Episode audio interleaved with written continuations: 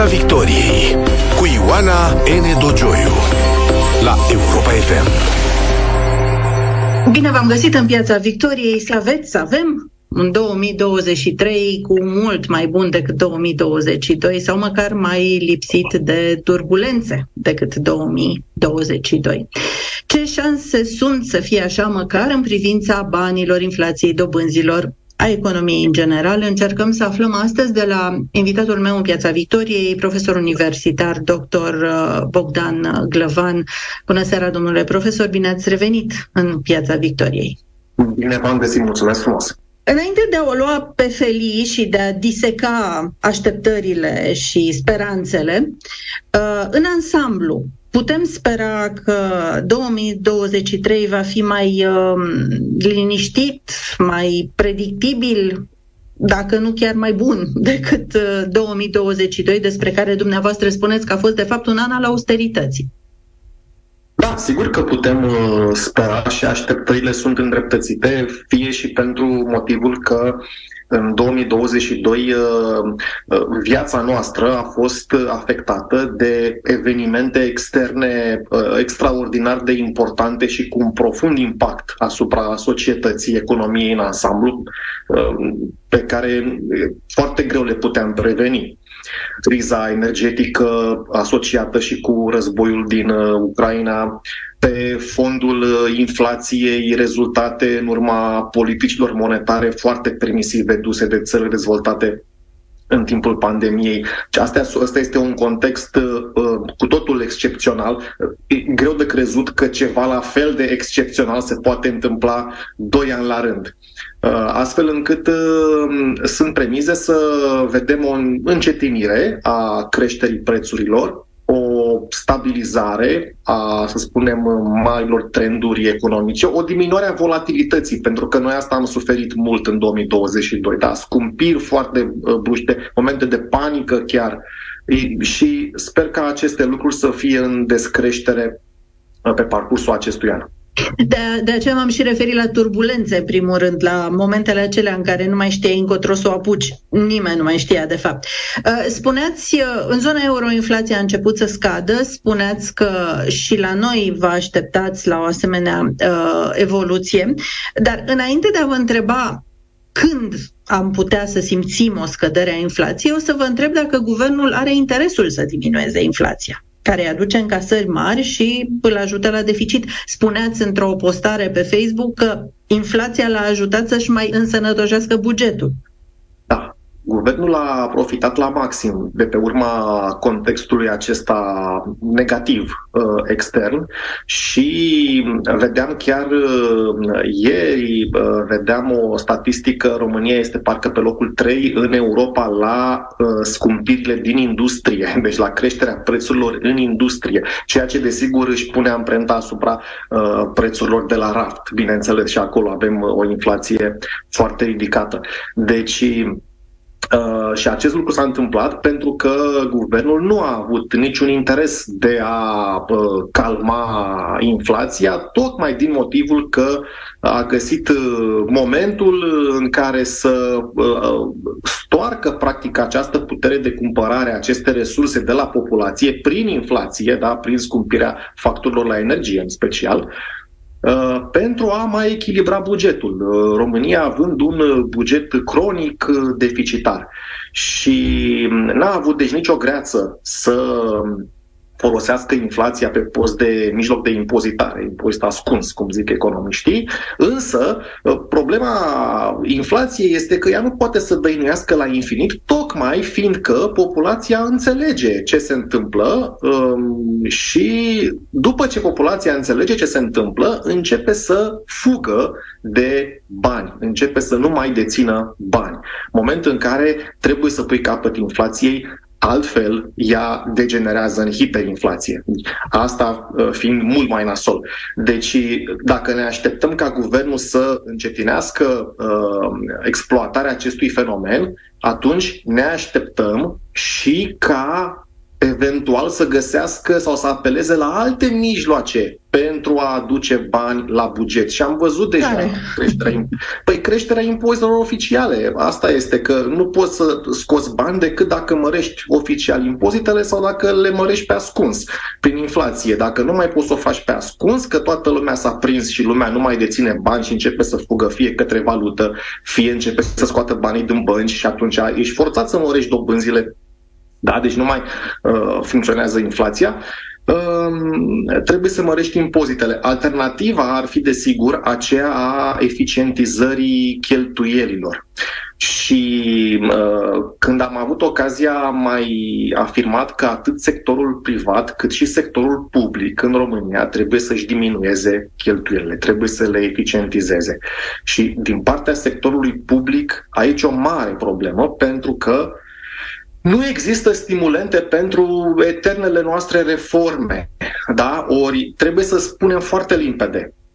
Cheltuielile de pensii, cheltuielile medicale, cheltuielile cu armata, Asta, astea vor crește pe viitor. Deci ele nu au cum să scadă pentru că sunt motive fundamentale, demografice Demografic. sau politice, care le împing să crească pe viitor. Și atunci, fără o eficientizare a restului statului sau fără o, a companiilor de stat, a administrației publice și așa mai departe, sau fără o reformă chiar a acestor sisteme, sistemul public de pensii, de exemplu, care continuă să aspire bani ca un vortex. Așa e. Deci, fără o, o reformă a lui, vom trăi mereu cu aceeași problemă, cu un stat care vine tot timpul să înfigă mai mult mâna în buzunarul cetățeanului.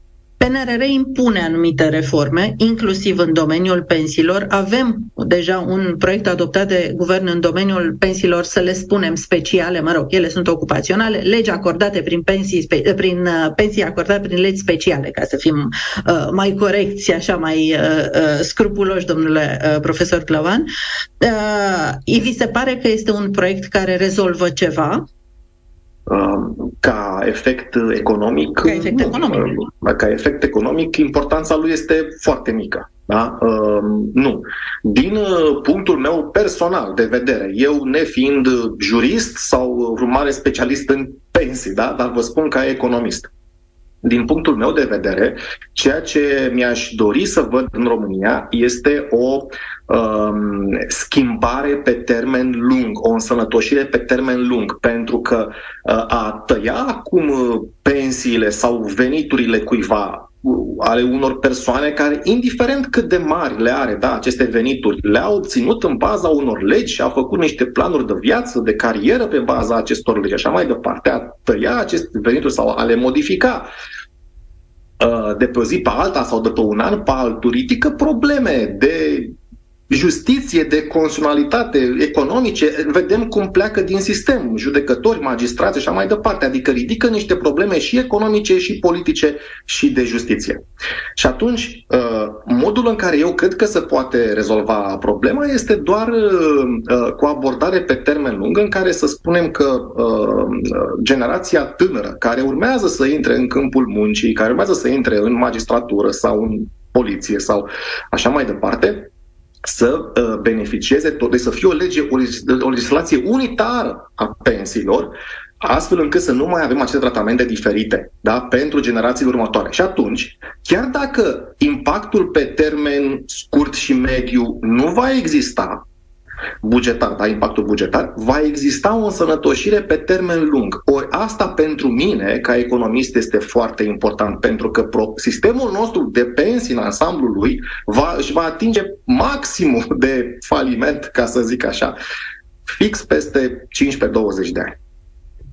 La ce impozite și taxe în plus vă gândiți? Spuneați că dacă nu mai crește inflația, trebuie găsit altă sursă de alimentare a bugetului, adică fiscalitate suplimentară. Deocamdată uh, am văzut de la începutul anului câteva mici, dar multe creșteri de TVA pe aici, pe acolo, creșteri de impozitări la PFA-uri, uh, la chirii uh, și uh, mult discutata și bine primită de o parte a societății taxă de solidaritate, de fapt supraimpozitarea companiilor din uh, domeniul uh, energetic.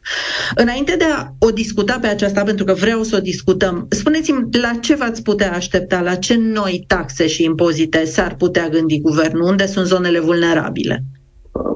Din uh, nefericire, uh, mai mulți politicieni s-au exprimat uh, în acest sens, în acest domeniu și nu lasă vreun dubiu asupra intențiilor lor de modificare a fiscalității, urmărind atât mă rog, eliminarea cotei unice deja e o superflu să mai vorbim de ea, că nu mai există, dar în mod evident urmăresc introducerea impozitării progresive a veniturilor în sensul creșterii poverii fiscale, nu în sensul scăderii poverii fiscale, fiindcă al aș fi și eu destul de fericit să avem impozitare progresivă, dar cu cote de la 3 la 5%, dacă se poate. Adică regresivă, asta... cum ar veni, într-un fel. Nu, nu, nu, progresivă, progresivă. Eu, care sunt profesor universitar, să plătesc impozit de 5%, iar cineva care este, nu știu, o muncă necalificată, să plătească 2% impozit, așa cum era în urmă cu un secol. Dar nu cred că se va întâmpla așa ceva politicienii au în cap altceva, anume au în cap să crească povara fiscală. Deci ei când vorbesc de impozitare progresivă, de fapt ne spun că vor să dăm mai mulți bani. Asta este ideea. Despre asta s-a discutat. Și de asemenea, se tot uh, discută creșterea impozitării capitalului, așa numitului capital, pentru că impozitele pe muncă în România sunt mari, dar cumva uh, capitalul este neimpozitat. Eu vă spun ca economist că această dihotomie între muncă, capital este mai puțin importantă. Până la urmă, toate impozitele sunt plătite din același cont, din același buzunar, din contul firmei sau din banii antreprenorului, cum vrem să-i spunem noi, indiferent cum se cheamă impozitul, că e de solidaritate sau e de ciudă, indiferent că este pe dividende sau că este pe muncă, tot firma aia trebuie să scoată banii din buzunar și mai departe uh, incidența uh, creșterii poverii fiscale se va răspândi în întreaga economie. În prețuri, în șomaj, nu? Cred că la asta vă referiți în principal. Mută și ei undeva cheltuiala în plus. Sigur că da, pentru că și aici, din păcate, este uh, o, uh, o o lipsă de cunoaștere a, a publicului care crede de multe ori că statul sau legiuitorul poate marca exact uh, persoana sau locul din care să scoată bani. De exemplu, dacă vedem o companie din energie sau un monopol sau uh, un bogătaș pe undeva, putem să spunem hai să-l impozităm pe el, că el pare să aibă bani să ne dea de acolo. Însă asta este incidența legală, adică ce spune legea, incidența legală a impozitării. Însă incidența legală a impozitării nu e tot una cu incidența economică a impozitării. Ei, când venim aici, uh, înțelegem de fapt că nu acea cutare, nu acel cutare bogătaș sau nu acea cutare companie suportă în cea mai mare parte această povară a impozitării, ci ea se transmite în, în, reverberează în economie prin mecanismele pieței. Se va, afecta, va afecta angajații companiei respective, mai departe datorită faptului sau din cauza faptului că le reduce cheltuielile, va afecta veniturile altor oameni și tot așa, în cele din urmă sunt uh, proprietarii tuturor factorilor de producție, adică cetățenii simpli și oamenii simpli care economisesc, ei sunt afectați de creșterea poverii fiscale într-o țară. Sunteți unul dintre cei care s-a pronunțat ferm, chiar vehement, împotriva acelei uh, suprataxări introduse aproape cu sarmaua în gât uh, în, uh, la sfârșitul anului trecut în privința uh, companiilor uh, uh, din energie, de spus că, într-adevăr, este în aplicarea unei directive europene. Este foarte adevărat, dar a fost făcută într-un uh, stil uh, autohton.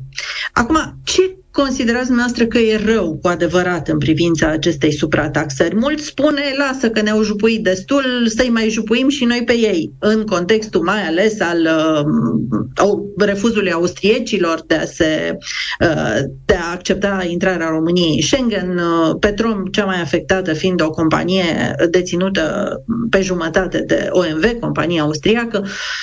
Deci a satisfăcut și partea asta emoțională. Dar dincolo de asta, ce e rău? Uh, aș începe prin a uh, formula un, uh, o observație la, ce, la ceva ce ați menționat mai uh, devreme. Vedeți, noi trăim uh, cu impresia că impozitarea sau folosim impozitarea pe post de mitralieră.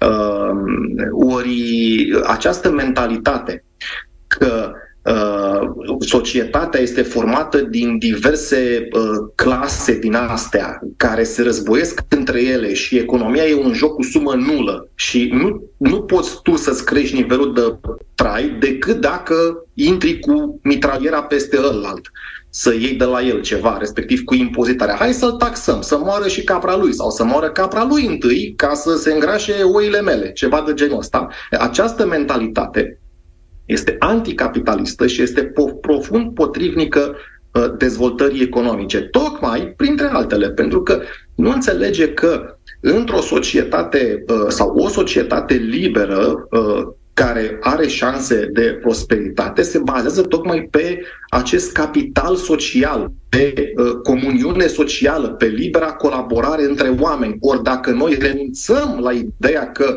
prin colaborare, da, prin acte de piață, prin vânzare-cumpărare, că asta este forma cea mai elementară de cooperare socială neintenționată, da? Nu trebuie să fiu prieten cu rafinăria care vinde petrol nu trebuie să mă duc la nunta băiatului sau copilului patronului de la benzinăria cu tare. Nu trebuie. Tot ce îmi trebuie mie ca cetățean este să am o benzinărie undeva de unde să mă aprovizionez dacă vreau, dacă îmi place, dacă am nevoie, dacă nu să mă duc în altă parte. Asta este. Este cea mai elementară formă de cooperare socială. Și noi dacă uh, omitem sau nu înțelegem acest lucru și privim fiecare vecin sau fiecare companie din asta ca un potențial inamic sau rezervor de stors bani, cu asta am distrus definitiv uh, capitalismul și, de fapt, suntem într-o societate profund politizată da, în care resursele de fapt ajung să fie alocate doar de către ăla care e mai puternic, care deține forța legii și poate să dea cu impozitul masă. Um, deci cu asta am terminat și cu uh, economia. Da, acum, uh, mergând mai, mai spre uh, ceva mai uh, concret, Pe fond. ideea este următoarea. Uh, vedeți, și aici obiecția mea contra acestei creștere a impozitelor în energie nu este o obiecție doar la adresa politicii românești. Este o obiecție la adresa politicii europene în general. Pentru că în momente în care uh, ai o problemă de ofertă, da? ai o ofertă insuficientă de energie, traversezi o criză energetică. Păi, politica optimă, așa cum am învățat-o, este să relaxezi uh, poverile de orice fel și să relaxezi intrarea pe piață și să stimulezi investițiile, tocmai ca această ofertă de energie, de gaze, de ce dorim noi, de petrol, de benzină, să crească. Dacă noi nu luăm măsuri pentru creșterea producției de energie, nici peste un an, nici peste șapte nu vom avea energie mai ieftină. Deci asta trebuie să facem.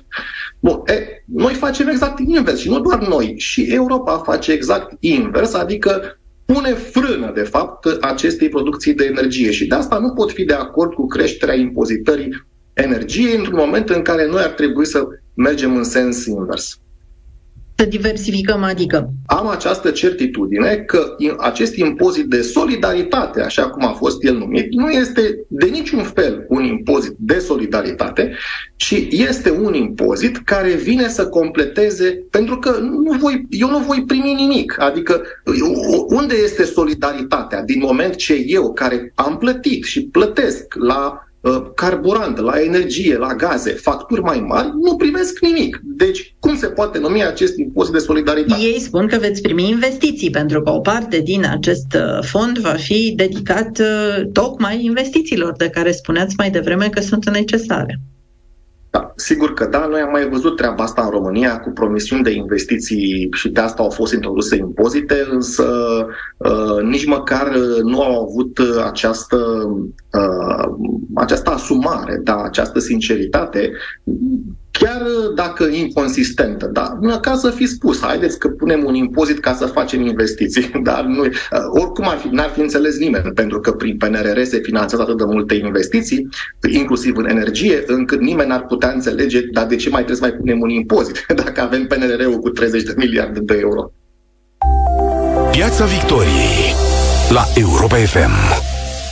Suntem în Piața Victoriei împreună cu profesorul de economie Bogdan Glavan.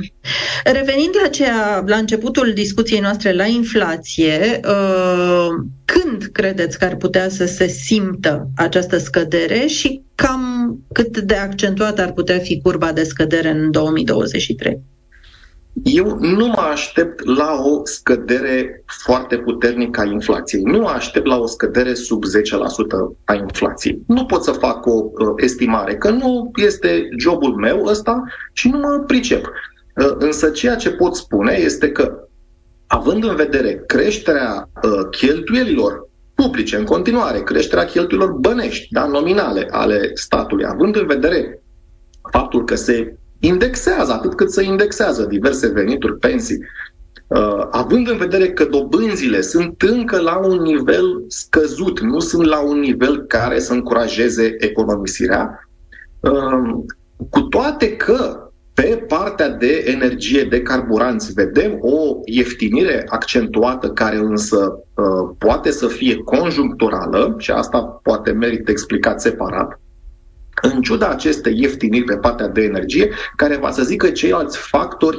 uh, împiedică o stabilizare puternică uh, a prețurilor. Deci nu vom avea așa ceva. Iar pe termen lung, de asemenea, sunt pesimist că vom reveni la o inflație de, nu știu, 1-2%, uh, să zicem, pentru că uh, cheltuielile, dinamica cheltuielilor rămâne foarte ridicată în România. România este o țară și va fi în continuare o țară în care se revarsă foarte mulți bani. Ori acești bani se revarsă pentru a fi cheltuiți.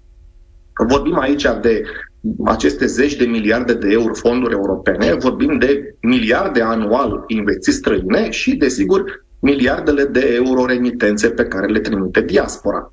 Ori aceste zeci de miliarde, care înseamnă 5% din PIB sau mai mult de 5% din PIB transfer anual de venit către România, ă, ace, acești bani sunt cheltuiți. Deci România va ă, funcționează ca o, ca o morișcă ca o, uh, care macină foarte mulți bani, ori aceste cheltuieli intense vor împiedica revenirea inflației la un nivel foarte mic.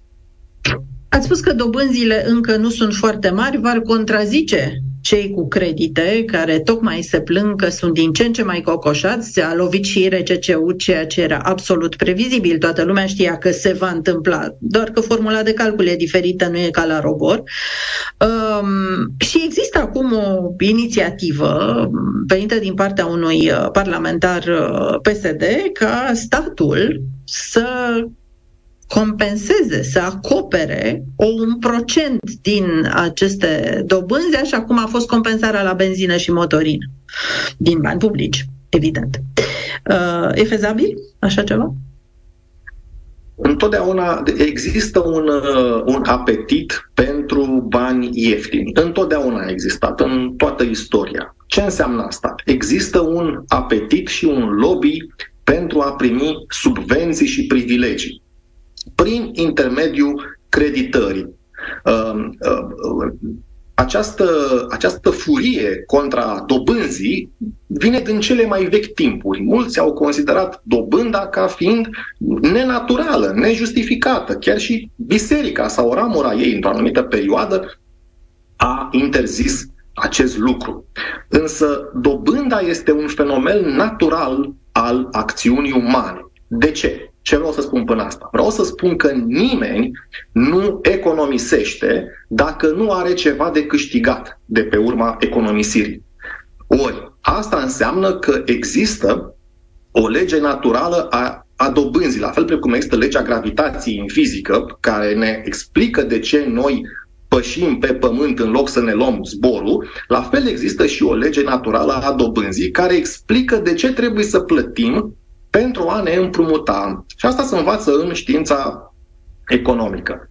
Acum, dacă noi falsificăm sau încercăm să falsificăm această realitate, încercăm să ne mințim și fie plafonăm dobânzile, fie le subvenționăm, fie uh, facem diverse inflație, da? deci producem bani, ceea ce uh, ieftinește artificial dobânda, asta, cer, asta unde duce? Asta duce la asumarea unor cheltuieli a unor împrumuturi și a unor cheltuieli și a unor investiții, cum le-ar numi unii, mult dincolo de ceea ce preferințele societății uh, pot suporta. Și atunci începe ceea ce economiștii numesc un boom speculativ sau o creștere economică nesustenabilă, care într-un final se va lovi într-un zid, se va termina și va colapsa. Finalul poate să fie diferit, fie prin inflație sau hiperinflație, fie printr-o uh, criză din aceasta, uh, cum am mai cunoscut în 2010, în orice caz va fi nesustenabilă. Ori Uh, asta este problema cu care ne confruntăm. Dezvoltarea sustenabilă se poate face doar prin acumulare continuă de capital, iar acumularea de capital are sens dacă economisirea este remunerată, este premiată. Da, are sens, acumulezi capital. Dacă tu trăiești într-o epocă de, cum a spus domnul guvernator Isărescu, folosind un termen vechi de altfel, dacă tu trăiești într-o epocă de represiune financiară, adică în care acumularea de capital nu e remunerată, că ești prost dacă economisești, atunci cum ne putem noi aștepta ca societatea să continue să progreseze, să se dezvolte, să acumuleze capital? Nu va acumula capital. Ce va face va fi să redistribuie doar capitalul existent până când cei care, se, cei care pierd se trezesc. Și când cei care pierd se trezesc, va începe iarăși lupta politică. În plus, mă gândesc cu o asemenea mișcare de uh, subvenționare a dobânzilor, pe lângă faptul că este imorală, nu? Unii n-au, n-au luat credite pentru că au fost atenți și s-au gândit, dar ce o să fac, dar o să-mi permit, dar cum va fi. Dar pe lângă asta uh, nu va alimenta până la urmă inflația pentru că va stimula creditarea și tot așa? Va adăuga și mai mulți bani în piață și Vom, cercul va continua. Bineînțeles, este unul, este tocmai unul, unul din resorturile inflației. Um, uh, noi am experimentat inflația din anii 90 și chiar dacă generațiile s-au schimbat în bună măsură, mulți oameni încă își mai amintesc.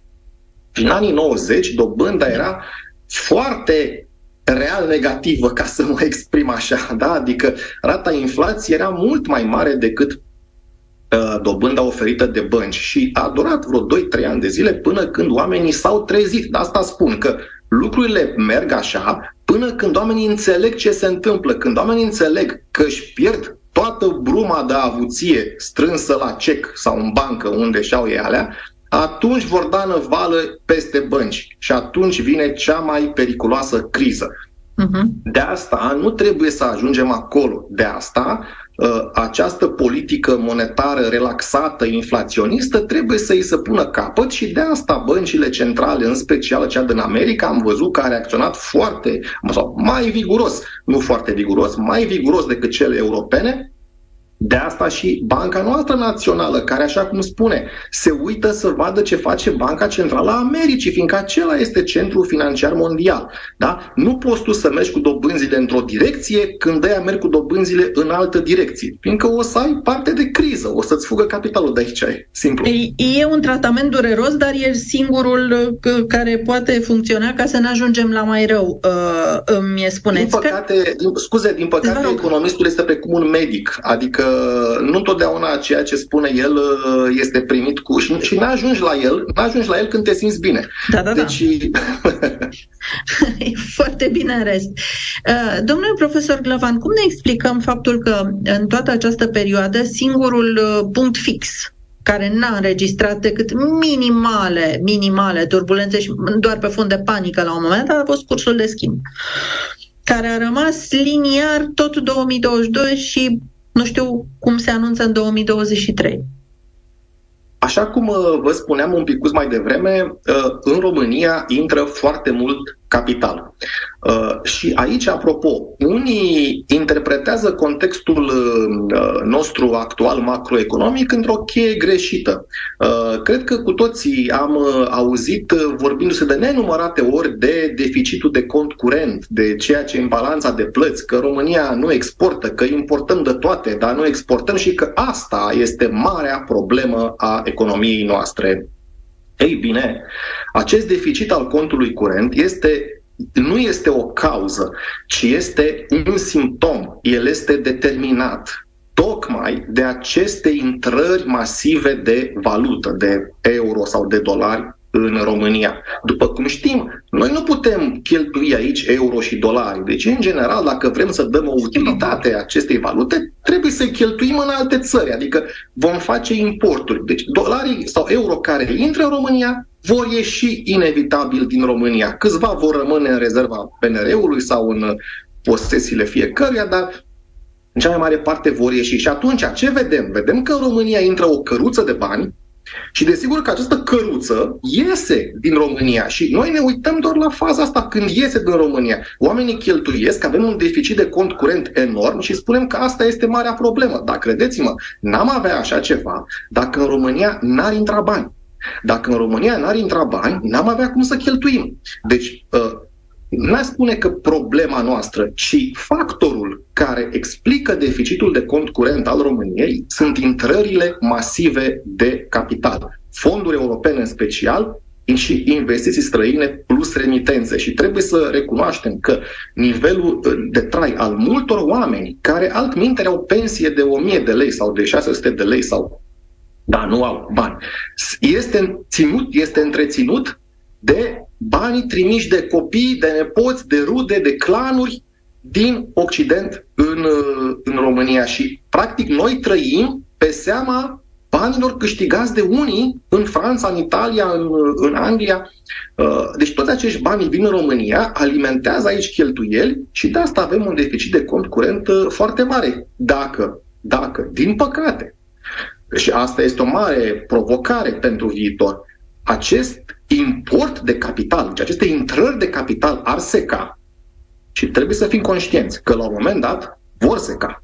Pentru că în momentul în care România se va apropia ca nivel de trai de Germania, mai mult, dacă București e deja acolo, dar România în ansamblu, Păi atunci nu o să mai fie nici PNRR, nu o să mai fie nici fonduri structurale, că nu o să mai fie nevoie de vreo convergență. Deci atunci, aliluia, intrări de bani europeni s-a pus capac. Bun, nici remitențe nu o să mai fie atunci. Deci nu vor mai intra bani. Știți cu ce ne vom confrunta? Ne vom confrunta, dacă nu suntem pregătiți, desigur, fix cu ce ne-am confruntat în 2010, când intrarea de capital s-a oprit, brusc. Noi spărgeam aici bani într-o veselie, în 2004-2008 au intrat bani într-o veselie în România, creditarea a explodat, cheltuielile au explodat și după aia a venit stop. S-a spus stop. Și în momentul în care s-a spus stop, toată lumea a rămas în aer. Pentru că era cu cheltuielile pregătite, era cu împrumuturile luate și brusc n-a mai avut n-a mai cum să-și financeze nivelul de trai. Deci ne așteptăm tot la un curs stabil în 2023? Așadar, aceste intrări de capital masive sunt cele care susțin cursul de schimb. Pentru orice cetățean este foarte simplu să se uite o dată pe lună la rezerva valutară a BNR. Și acolo vede că ea crește. Păi cât timp vede că această rezervă crește, înseamnă că BNR cumpără valută. Asta ce înseamnă? Asta înseamnă că cursul de schimb s-ar fi dus și mai în jos, adică un, uh, un curs euro-leu ar fi fost 4 lei pentru un euro, dacă BNR nu ar fi intervenit. Adică lucrurile merg bine, să zicem. Da? Deci lucrurile merg bine, suntem pe o, pe o pantă stabilă. Ar trebui să ne îngrijorăm doar când vom vedea că rezerva BNR scade începe să scadă. Acum, nu se împrumută doar cetățeanul, am vorbit de împrumuturile cetățeanului, dar se împrumută uh, și statul și se împrumută pe durată lungă și se împrumută culmea, așa cum tot dumneavoastră ați dat atenția, la o dobândă mai mare decât o dă statul pentru titlurile de stat, pentru împrumuturile pe, pe care le ia de la, uh, de la populație. A fost un împrumut în dolari pe 30 de ani la o dobândă de 7,66, 67%. Uh, la sută. Cum e posibil și mai ales ce efecte are așa ceva? Acum, este, aceasta este, desigur, decizia celor care ne conduc. Da? Deci au considerat uh, potrivit să se împrumute pe 30 de ani și au considerat potrivit să se împrumute în dolari la această dobândă. În, sunt câteva observații care se pot face aici. Vedeți dumneavoastră, în primul rând, uh, numeroși politicieni, guverne, statul în general are acest stimulent de a rostogoli povara datoriei de a o rostogoli în viitor. Nu are tendința să se împrumute pe 2 ani, pe 3 ani, ci pe un termen cât mai lung. De ce? Uh, pentru că dacă s-ar împrumuta pe termen foarte scurt, povara ratelor și cheltuielile cu dobânzile ar ajunge să fie resimțite chiar acum, rapid. Și atunci electoratul și-ar pune întrebarea, băi, dar stai un pic, ce se întâmplă aici? Că uite cât suportăm. Da, dacă te împrumuți pe 30 de ani, așa cum știe orice cetățean, rata este mai mică și tu trăiești cu ideea că lasă că peste 20-30 de ani o să am eu de unde să plătesc. Că e bine, politicienii nici măcar nu se gândesc la asta, pentru că ei peste 20-30 de ani, deci peste 4 ani, ei nu vor mai fi în funcție, deci cui pasă de chestia asta. Da? Deci avem aici un stimulant pervers care face ca cheltuielile statului să se rostogolească în timp și exact acest gen de politică și de abordare ne-a dus în problema sistemului de pensii pe care avem astăzi. Scoaterea oamenilor anticipat la pensie în anii 90 pentru a câștiga pacea socială, că chipurile îți făceau reforme și trebuia să închizi niște întreprinderi falimentare și cum să dai oamenii afară, că ți-ar fi sărit în cap. Da? Și atunci, hai că vă scoatem la pensie. Și așa am ajuns să iasă mulți români la pensie, să consume, desigur, banii, sistemul de pensii să fie super împovărat și iată, ce s-a câștigat atunci, în anii 90, s-a rostogolit problema, practic. S-a pasat pe, urme, pe urmele generațiilor următoare problema de atunci, economică de anii 90. Noi acum ce facem? Exact la fel. O pasăm pe urmele nepoților, copilor noștri chestia asta nu are cum să fie uh, bună. Doi la mână, de ce să te împrumuți în dolari? Uh, uh, România are o pondere mică a datoriei publice în dolari și acesta este un lucru bun. La începutul crizei, nu știu dacă vorbeam tot uh, cu dumneavoastră, dar s-a, s-a pus întrebarea aceasta, cum ne afectează aprecierea dolarului, că uh, lumea tresărise, da, când dolarul depășise 5 lei. Și uh, răspunsul era, păi nu prea afectează datoria publică, că din fericire România datorie mică în dolari. E, da? Ia hai să o schimbăm, hai să o creștem. da? Uh, noi, știm că, noi știm că leul s-a depreciat mai mult, mult mai semnificativ în raport cu dolarul decât dolarul. cu euro. Și atunci are sens să ne împrumutăm în dolari? Nu are sens. Și în fine, ultima observație cât sens are acum pentru un cetățean, da, în contextul actual, să se ducă la bancă să se împrumute? Păi nu prea are sens, că de asta, tot, tocmai asta este mecanismul politicii. Ca să oprești inflația, scumpești banii, mărești dobânzile, indivizii nu mai au stimulentul să se ducă să se împrumute, își diminuează cheltuielile, devin mai prudenți și să potolește inflația și trăim într-un climat mai sănătos. Da, deci mâncăm, cum ar, cum ar spune un medic, mâncăm mai puțin, mai sănătos și ne facem bine. E, Guvernul face invers acum. Mănâncă mai nesănătos. Domnule profesor uh, Glăvan, vă mulțumesc mult pentru prezența în Piața Victoriei în această seară. Dragi prieteni, să aveți o săptămână minunată, ne auzim din nou miercurea viitoare, rămâneți cu Europa FM.